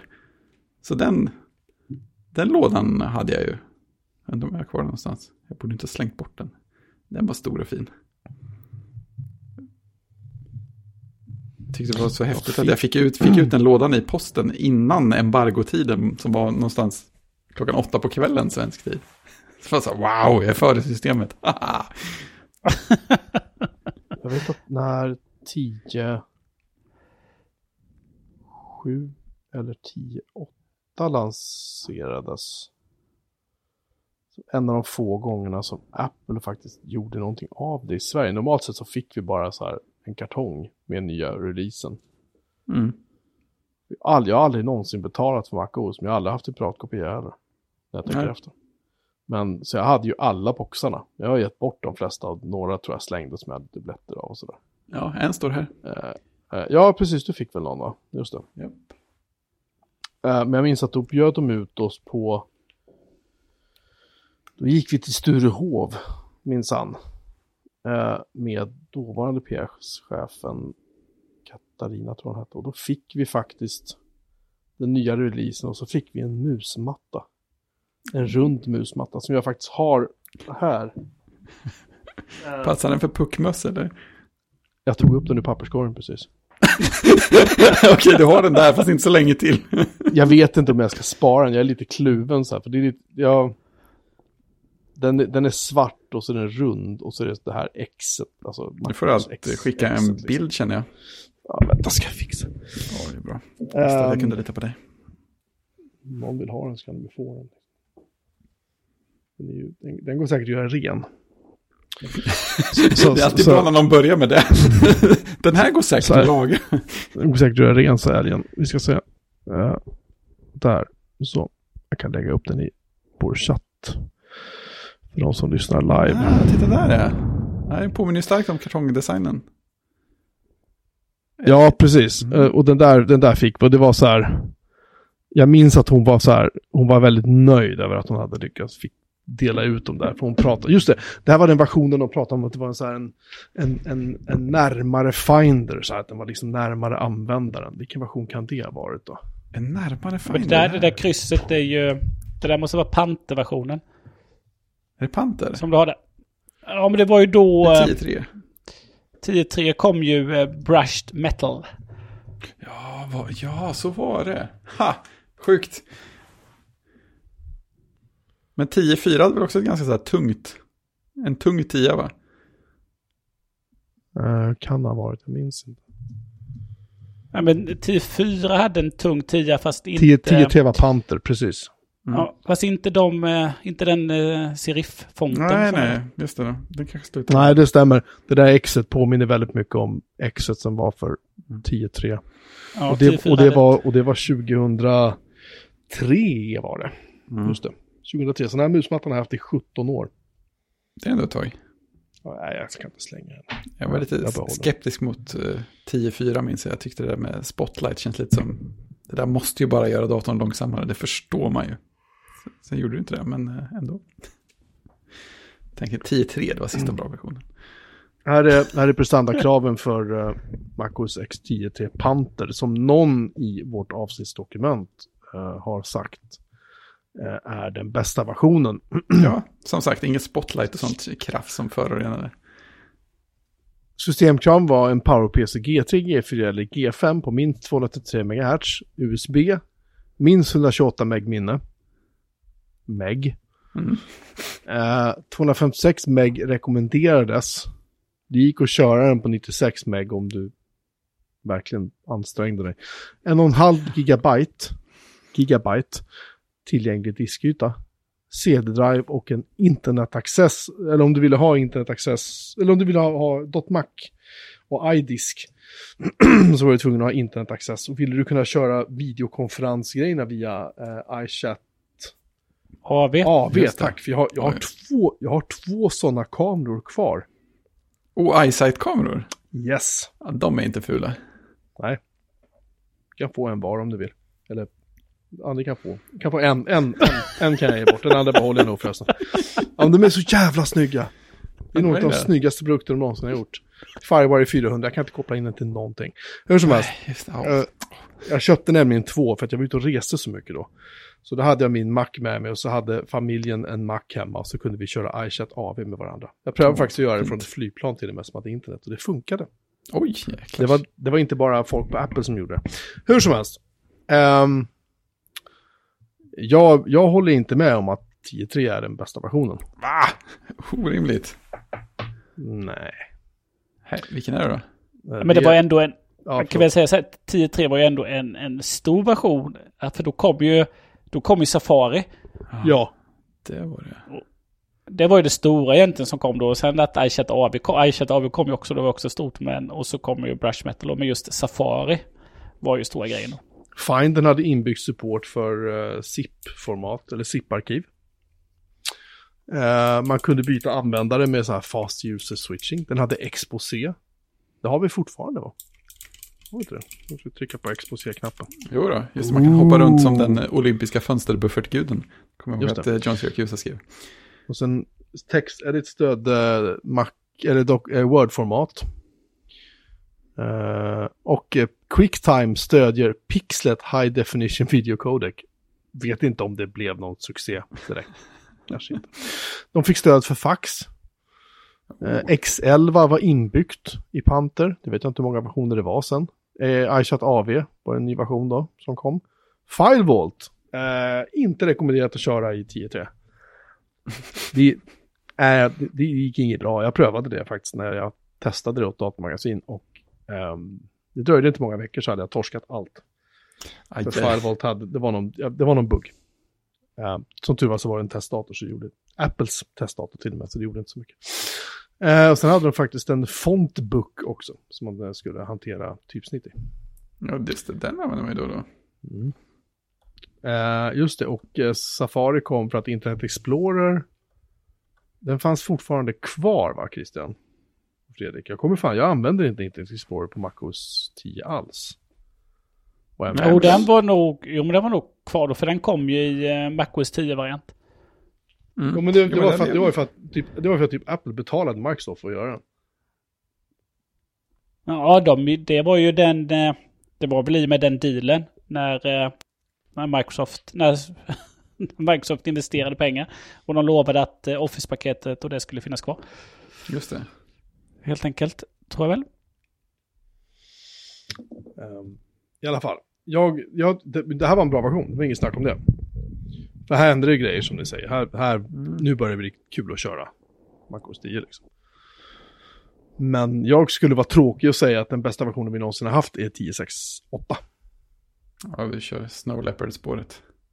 Ja, för att den...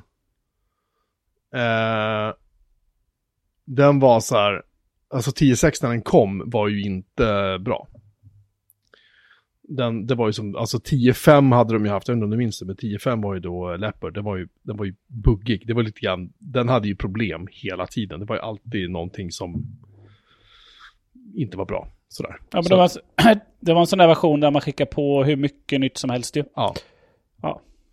Så eh, när 10.6 kom så sa de då att den här, nu kommer det typ inga nya features. Fast det kom nya features ändå. Eh, fast inte så många. Och så sa de, nu ska vi städa liksom. Och så eh, gjorde de det. Och då eh, blev den snabbare och snabbare och snabbare och snabbare i princip varje punktrelease som kom liksom. Och stabilare och stabilare. Och eh, den... Just det, det, det dröjde två år mellan att Leopard släpptes och att Snow Leopard släpptes. De, de bara städade. Men det var ju själva grejen var att det var så här 10, 6, 8 också lite grann för mig, eller 10, 6 för mig, är en del av den här, jag brukar prata om det ibland, den här gyllene eran för Apple, där allt de släppte var nytt och spännande. Liksom. För varenda grej de kom ut med var någonting helt vansinnigt och helt nytt, du vet, som... Alltså det kom nya Mac-modeller och det var liksom fräscht. Det var innan iPhonen kom. Liksom. Vill jag minnas va? Var det inte så? Nej, Jo. förlåt. 2009. iPhone hade kommit 2007. Så var det. Sorry, så att iPhonen fanns. Eh, sorry.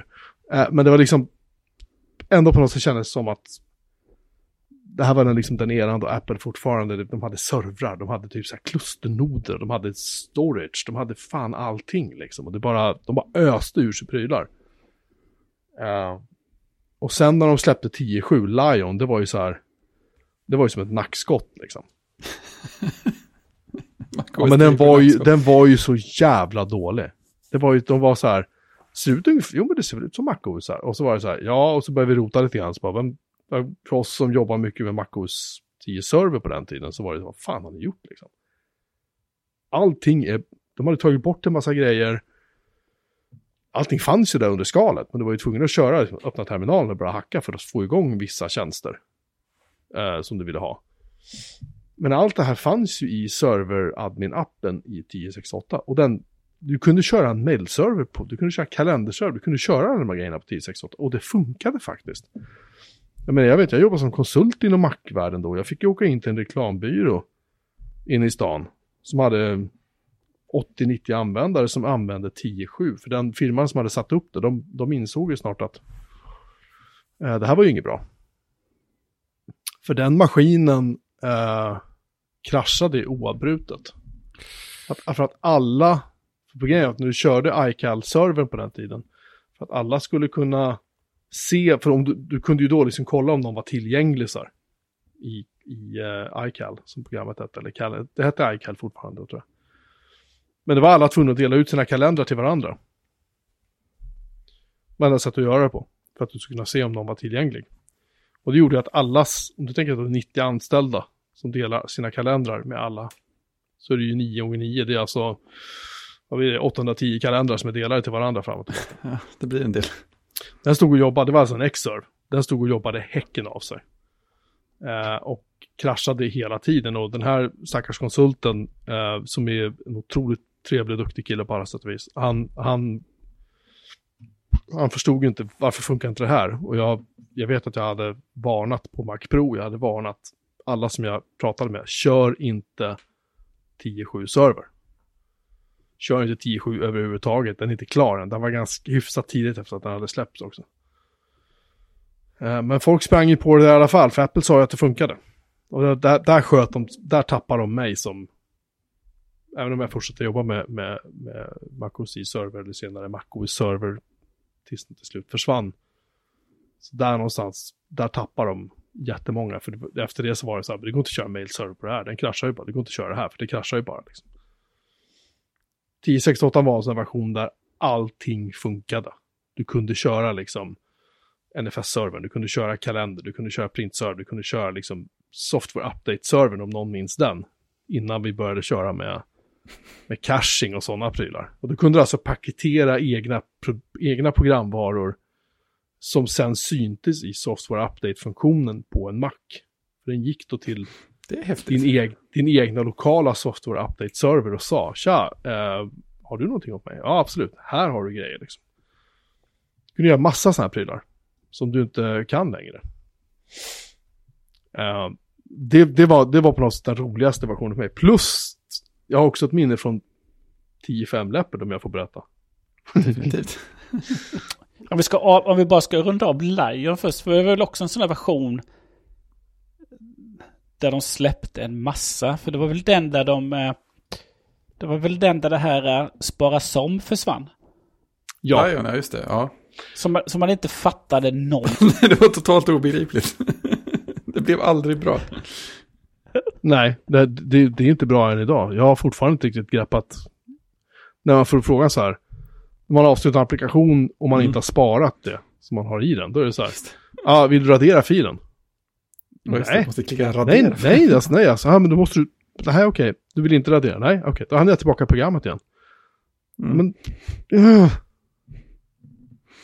Nej. nej, Precis, det, ja, det var ju den, eh, det var ju den konstiga, som jag kommer ihåg den där, att det blev, ja det blev, Back to the Mac. det, ja, Ja, ja, det det var var det. väl den, ja, det var då de skulle komma tillbaka, men det var ju då de hade tagit med sig första gången med en massa iOS-grejer då, som den här Ja. autosave och mm. Ja, precis. Eh, och sådana saker. Framförallt det att Save As liksom, som sitter i ryggmärgen.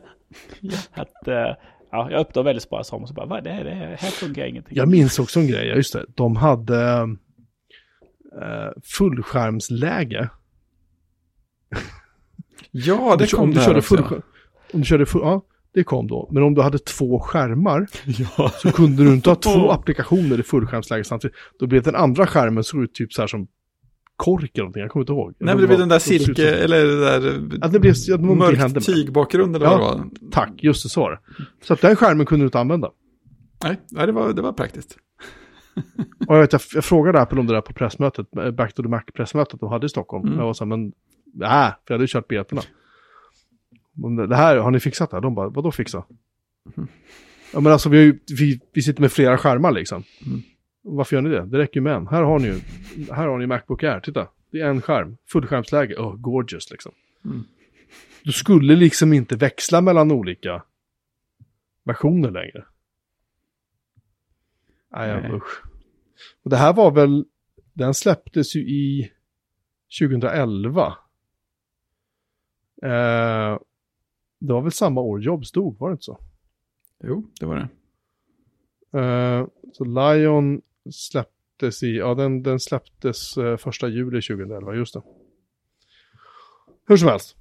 Så jag hatar Lion. Till denna dag. Det, det är den sämsta Mac-versionen jag har kört. Den är till och med sämre än de här första tidiga versionerna. Jo, det jag skulle berätta om, om uh, Leopard. I MacOS 10 server på den sidan så hade du eh, dels hade du server-admin, sen hade du någonting som jag tror hette typ workgroup admin eller någonting. Där du hanterade användarna på servern.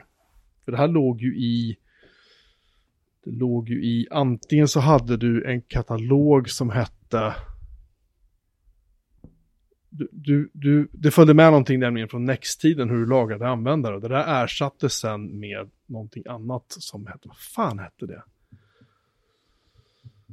Skitsamma, jag kommer på det. Um, det, var, det var motsvarande Active Directory fast det var i macken och det var egentligen bara eldapp i botten. Det var liksom inga, inget jättemärkvärdigt egentligen så. Um, men när du hanterade användarna i 10.5 Leopard Server så eh, om du då, du kunde tabba dig fram mellan fält när du fyllde i användarnamn och lösenord och sådana saker. Och där någonstans om du tryckte på tab på fel ställe så skapades användaren med typ så här utan username eller någonting. Så den användaren gick liksom inte att använda sen. Det gick inte att logga in med det kontot. Det var någonting i den stilen i alla fall. Och det där, eh, det här rapporterade jag till Apple via dåvarande PR-människan på, här i Sverige. Eh, vilket var ganska roligt. Och den buggen identifierades som att ja, det här är en bugg och den fixades faktiskt. Men jag fick aldrig cred för det i deras release notes sen. Det stod bara att den här buggen är fixad. Liksom. Det gick lite surt. Men det är faktiskt enda gången i mitt liv jag har varit med och inofficiellt eller officiellt fixat en bugg i MacOS. Det här är så jävla länge sedan, så det, det här är alltså 2000, ja, 2007, 2006, 2007, 2007 någon gång tror jag det var. Uh, så det är ju 14 år sedan då. Så farbror minns inte riktigt. Men uh, i alla fall, det, det, är mitt, det är mitt stora minne från MacOS 10 Server 10.5. Och den var inte jättebra heller faktiskt. Den versionen, det är lite synd. Open Directory hette Apples. Hette Apples katalog. Och den bygger på LDAP. Precis som Active Directory bygger på LDAP. Ja, det var mitt minne. Har ni det några... var OS 10 tillbakablick. Mm. Mm.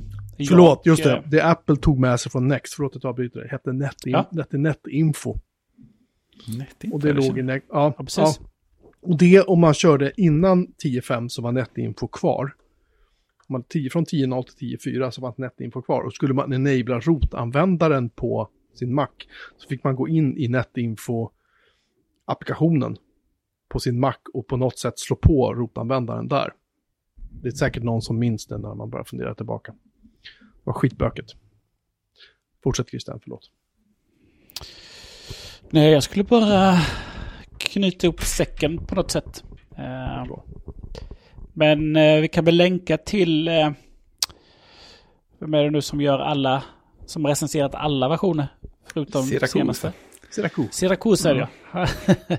Där eh, göra den klassiska länkningen. Definitivt. Till hans recension. Och han har väl gjort sådana här fem års tillbakablick, tio års tillbakablick. Japp. Också. Så att de, det, det, finns mycket att grotta ner som. Ja, visst. Eh, Riktigt mycket. Eh, och vad det nu heter då, heter det MacOS 10, OS 10 eller MacOS? Det beror på när man frågar på tidslinjen. Ja. jag säger fortfarande MacOS 10. Jag kan inte rå för det. Vill inte rå för det heller. Ska vi, se. Ska vi se, Iller har faktiskt postat en rolig grej här. Vi ska se vad det här är för någonting. Vår chatt. Xiaomi har släppt nya laptops. En, en laptop, Den heter Mi Laptop Pro. Ser den ut som en Macbook kanske? I shit you not. Den ser ut som en Macbook. Uh, den är... Nej men dra åt helvete. Jag måste försöka få ner den här bilden, jag måste bara spara den här, det här var ju helt episkt. Så, nu ska vi se, jag laddar upp den där, ska ni få den i våran... Tänk om alla kunde, tänk om alla kunde hänga, hänga, hänga i en och samma chatt. Enkelt allting hade varit. Mi Laptop Pro 15 tum. Uh, den, är, uh, den har typ samma färger, det är samma reklam, eller samma ska jag säga. Det påminner väldigt mycket om Apple om jag uttrycker mig milt. Tittar man på formen på laptopen ser det exakt ut som en Macbook Pro. Möjligtvis lite tunnare skärmram. Tänk om en sån de hade inte reklamen. ja, innovativ och allt det där. Det är fint att de då tar eh, i sin reklam så tar de eh, och tar Intel Core-processorn och lägger färger bakom. Samma färger som Apple har lagt bakom sin M1-processor. Nej. jo. Jag tittar, oj oj oj. Shit, alltså det de, har ju, de har ju ingen skam överhuvudtaget. Nej, verkligen inte. undrar, undrar vad Intel tycker om det där. Och här är så här, triple grade backlit keyboard. Two in one side fingerprint sensor. Okej, okay, så det finns alltså en... Och så är det aluminium. Och så är det Xiao AI, AI Assistant. Det är motsvarande Siri då antar jag. Sen är det Mi UI plus Cross Device Mode. Multifunctional Adapter Included. Vad betyder det? jag vet inte, den kanske har kontakter i båda ändarna. Jag blir så jävla less. Vi, uh... jag kommer ihåg när uh, Powerbook marknadsfördes med att man hade aircraft grade aluminium. Det var ett tag sedan. Aluminum är det till och med. Ja, precis. Var inte det... Var inte det titanium, eller titanmodellen de gjorde? Det var väl också något aircraft någonting, någonting, eller hur var det? Ja, men just aircraft grade aluminium, det vet jag att de sa när det var eh, powerbooks. Ja, det kanske det var, jag kommer inte ihåg. Vad är triple grade? Ingen aning. Ja, ja men det är en laptop. Måste... Den är säkert mycket billigare. I alla fall. Så tack, tack Giller. för, det, för det tipset. Um, ja, det var bland det jävligaste jag sett. Remaster påminner också om BOS, det är också ungefär 20 år sedan. Den gick i graven, ja. ja. det är lite mer än 20 år faktiskt, den gick i graven. När fan var det den dog? 99 kanske? Den sprattlade ju ett tag också. Ja, det var när Apple inte valde att köpa dem. Ja, precis. Utan det blev, det blev Jobs istället. Precis. Men Och nej, resten nej. är historia. BOS, BOS överlevde den överlevde nog till 93, 94 tror jag. Nej, de, lite släppte version, de släppte version 5. Den släpptes först, den, nej förlåt, den släpptes 95. Så är det, 25 år sedan släpptes det. Och sen eh, 2001, jo det stämmer, det är 20 år sedan faktiskt så såldes BE till Palm. Uh, Just det, WebOS, jag har ju... BOS R5. Vi har ju, vi har ju vi har haft ett helt avsnitt om BOS ju. Har vi inte? Ja, det var inte igår. Nej. Undrar om vi kan spela ett avsnitt i BOS. Jag tror att vi pratade om att vi skulle pröva det. Mm, ett hajk-avsnitt. Vi har ett avsnitt nummer 35 som heter BOS för mobiler. Just det. Windows for Workgroups.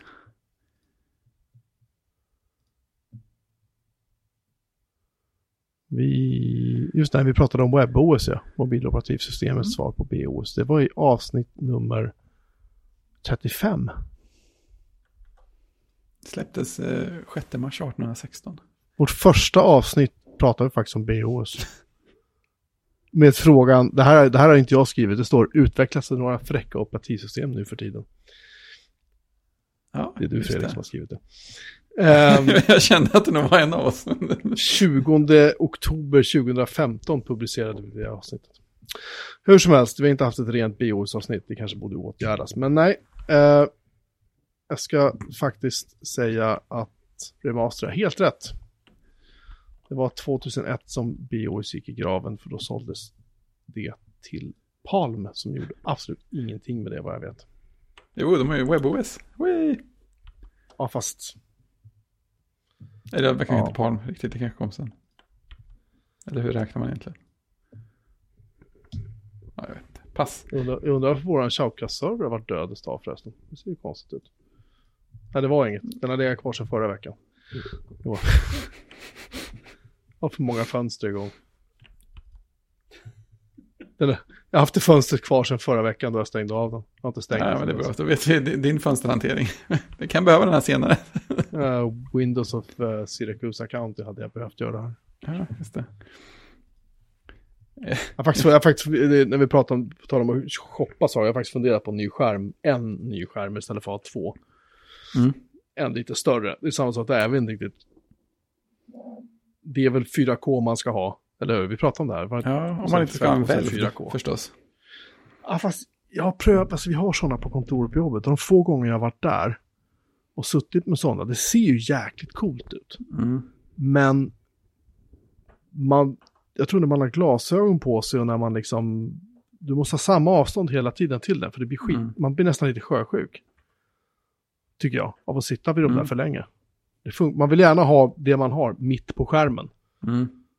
Nu har jag ju liksom, när man har sådana skärmar. Jag skulle nog kunna tänka mig att ha bara en jag vet inte, 32-tummare eller någonting, 4K. Ja, men sånt kan jag också vara sugen på. Jag tror att jag lutar mer åt sånt än en välv, även om jag på ett sätt säkert skulle få in fler saker på en välv, eftersom det är typ två 27-tummare bredvid varandra utan skarv i mitten. Ja, jag, vet inte. Min kompis Viktor har ju en väl, han har ju så här 30 skitstor liksom från Mm. väl. Som han är jättenöjd med. Jo, men det är det. De, det är få som har en sån som är missnöjda känns det som. Men eh, jag vet inte. Nej, en, en 4K. Mm. Köra MacOS i rutinupplösning på externskärm. Mm. Ja, men det hade nog varit nice. För jag märker som sagt, jag har ju nämnt tidigare, att mina, min, min syn blir inte bättre. Eh, och jag hade nog tjänat på att ha det här i Tina. Uh, upplösning som man får lite skarpare typsnitt och lite lättare Mm. att läsa och sådana saker. Men det, det kommer sen. Det är ingen brådska med det ännu. Snart så. Nej. Snart börjar det bli dags. Eh, det är lite oroligt FreeBSD-land också. Det är egentligen bara en länk jag vill rekommendera till. Eh, som egentligen lämnar mig med två funderingar. Ett, det här känns inget bra. Och två, jag kommer aldrig mer ta i, i eh, PFSense så länge jag lever. För PFSense baseras på FreeBSD. En del av utvecklarna som jobbar med PFSense hos ett företag som heter Netgate är också eh, utvecklare, alltså core-utvecklare eh, av FreeBSD. Var gränsdragningen däremellan går är lite, eh, lite diffus. Vad som hände var att eh, de ville införa, eh, vad fan heter det, det är en ny version av VPN, Eh, eller en ny, ny typ av VPN som heter WireGuard. Som är enklare att sätta upp, enklare att jobba med jämfört med eh, ja, en rad andra VPN-lösningar. Eh, och jag har satt upp WireGuard på Linux och den är verkligen så enkel att jobba med. Klienterna är jätteenkla att jobba med. Det är så här skitbra liksom. Och de ville få in det här i FreeBSD så att de kunde ha det i, eh, i eh, PFSense. I brandväggen då som en VPN-tjänst. Istället för typ OpenVPN. Och eh, då kontrakterade de ut jobbet för att porta det här från Linux till FreeBSD till en kille som inte riktigt gjorde något jättebra jobb. Det var jättemycket buggar, jättemycket säkerhetshål och så i den här portningen. Men av någon anledning så trycktes det här in i, i core, liksom i den koden som skulle ha blivit FreeBSD 13. Och ingen stoppade det, ingen liksom kollade koden om den var schysst. Eh, det här upptäcktes till slut av han som faktiskt har utvecklat WireGuard och han satte sig ner ihop med andra killar och i skrev om allt det här en gång till så att det skulle vara schysst på på FreeBSD. Men Netgate då som tillverkar PFSense, de, de är ju lite knepiga. För de ibland kan så här med näbbar och klor försvara det de gör, även om alla så här inser att det här är fel. Sluta. Liksom. Så fortsätter de bara så här, nej, nej, nej, nej så här, vi kör vårt race. Och nu gör de det igen med det här. Nu vägrar de liksom erkänna att ah, vi kanske skulle backa, utan de tänker inkludera det här i en kommande version av PFSense. Eh, vilket känns sådär. De säger att nej, det finns inga bevis för att det här är farligt. Typ. Eh, det finns en jättelång artikel på Ars, Ars Technica som jag rekommenderar att man läser. Om man är lite, lite mer nyfiken på det här. Det är ganska läskig läsning på många sätt för oss som är intresserade av det här och faktiskt vill kanske använda en brandvägg som PFSense. Jag tänker inte göra det något mer. Det, det, här, det, här var, det här var droppen. Ja. Det var allt jag hade. Någon som är vaken? Oh ja. Yes. Jag blev distraherad av eh, länken Christian skickade till Xiaomis hemsida. Så, Jaha, här är Apple Watch. Ja. Va? Vad i helvete? Så där kan det ju inte se ut. Jo, det kan det ju. Alltså, nej. Mi Watch Lite. Men den, den ser ju faktiskt mindre ut som Apple Watch än vad den där datorn gjorde en Macbook, tror jag. Alltså eh, armbanden har de ändå inte orkat kopiera lika tro, troget. Apple kan väl inte göra någonting åt det här? Det kan de det. De eh, bryr sig nog inte så mycket heller, men det är ju så. Det är ju så roligt. Ja, det här Samsung var för ett par år sedan, eller hur? ja, men det är så roligt att de följer minsta lilla nyck Ja, visst. som de gör, som Apple gör. Då. Ja, men nu hade vi de här färgerna. Ja, då har vi också de färgerna. Japp. Vi kan ha samma gradtal på hörnrundningen också. Ja, det är ju... Då, då är man ju ett företag som är duktig på teknik. Som att, liksom, det är ju kineser där, liksom, det alltså, tekniken finns ju där, men Mm. man kan ju ingenting annat. Man, liksom, man, man, ja, man vet inte vad som är, hur är trender, vad är färgtrender, vad, liksom, vad är det som, nej, vi kopierar bara. Mm. Det här kör Apple, då kopierar vi det och kör samma sak med lite annan teknik bara. Sen är det säkert väldigt, väldigt bra kvalitet. Alltså det är inga, det är inga, det är, alltså det är inga skitprylar som de som, ja men nu ska vi göra, nu ska vi göra eh, airpods Ja, som ser, som ser exakt likadana ut men som låter skit. Det är ju en Mm. annan sak. Det är ju bra produkter med bra, med bra prylar. Det är bara så tråkigt att de inte vågar någonting. Ja, men precis. Det är ju... Det, det, är, alltså, det är det som är så tråkigt. Det kan man ju ändå inte beskylla liksom, Samsung för. Nej, det är sant. eh, De har ju liksom nu, alltså, alltså när alla telefoner såg ut som en iPhone så går ju de i sin egen väg. Mm. Mer då, men eh, Xiaomi känns bara som att, nej men, vi, jag har aldrig använt deras produkter så jag vet inte vad, men jag antar att de är väldigt, väldigt bra. Men det blir lite tråkigt när, det, när de bara kopierar. Ja, Det känns som att, ja, men vi, vi kopierar produkterna och marknadsföringen. ja, precis. Jag har inte använt några heller, men jag har fått för mig att åtminstone många av dem är väldigt så här prisvärda för, för vad de gör och så också. Ja, det tror jag. Det tror jag absolut. Alltså, Ja, ja. det stora, det stora problemet med de här produkterna är ju att de ser ut som Apples produkter och sådär. Men vad händer när du slår på dem då? Vad händer när du faktiskt ska använda dem? Hur, vad, vad ser du då? Det är, ju- det är ju det som är det stora problemet. För det kommer ju inte se ut som iOS. Det kommer ju inte se ut som en Mac. Det kommer inte se ut som en, det du har på skärmen. Då är ju egentligen det utseendet du har i, i, i, liksom, i operativsystemet är ju, eller snarare förlåt, det, det utseende du har på själva hårdvaran är ju egentligen sekundärt. Liksom, för att det är ju inte den du tittar på, du tittar ju på skärmen i slutändan. Då blir ju, kan du ju lika gärna gå runt med en, med en Xiaomi eh, Apple Watch-kopia som du inte ens har påslagen. Liksom, bara för att det ska se ut som att du har en Apple Watch. Just det. Och det är ju lite meningslöst. Kan man ju tycka. Mm. Det kan man tycka. Ska vi göra något eh, så konstigt som att avsluta, istället för att avsluta med film och tv så avslutar vi med en bilnyhet. Ah, chock! Oh, Chock. ja, detta är ju faktiskt chock. Att, att eh, Volkswagen of America kommer att byta namn till Volkswagen of America. Och det är inte första april när vi sänder det här. Nej, det är inte första april när detta sänds. Va? Och, eh, rebrandingen kommer att påbörja, påbörjas i maj 2021. Och alla elbilar kommer då att heta Volkswagen och eh, gamla, gamla bilar med förbränningsmotor kommer heta, eh, kommer ha det gamla VV-märket. det är fascinerande. På tal om att våga göra oväntade saker. Ja, och det, detta verkar då gälla, alltså det gick ju, jag fick den här länken av en, jag fick länken till presssidan av en kollega nu ikväll och Mm. eh, så jag gick in på lite svenska bilsajter och då var ju ryktena igång i, i, i morses redan då att det hade läckt ut då så hade det kommit, antagligen kommit, hade det här pressmeddelandet gått ut och så hade det försvunnit igen då, väldigt snabbt. Eh, Men sen bekräftades detta på kvällen. Eh, Klart det roligaste är... Ja, är det ju, det är roligaste... ju helt, det är ju vansinne. Ja, det är stort. Men det, det roligaste är ju faktiskt en, en, en kommentar på Twitter som användaren ZOP SOP har skrivit. Måste ju vara frustrerande att man inte kom på Volvolt först i Torslanda. Sån miss.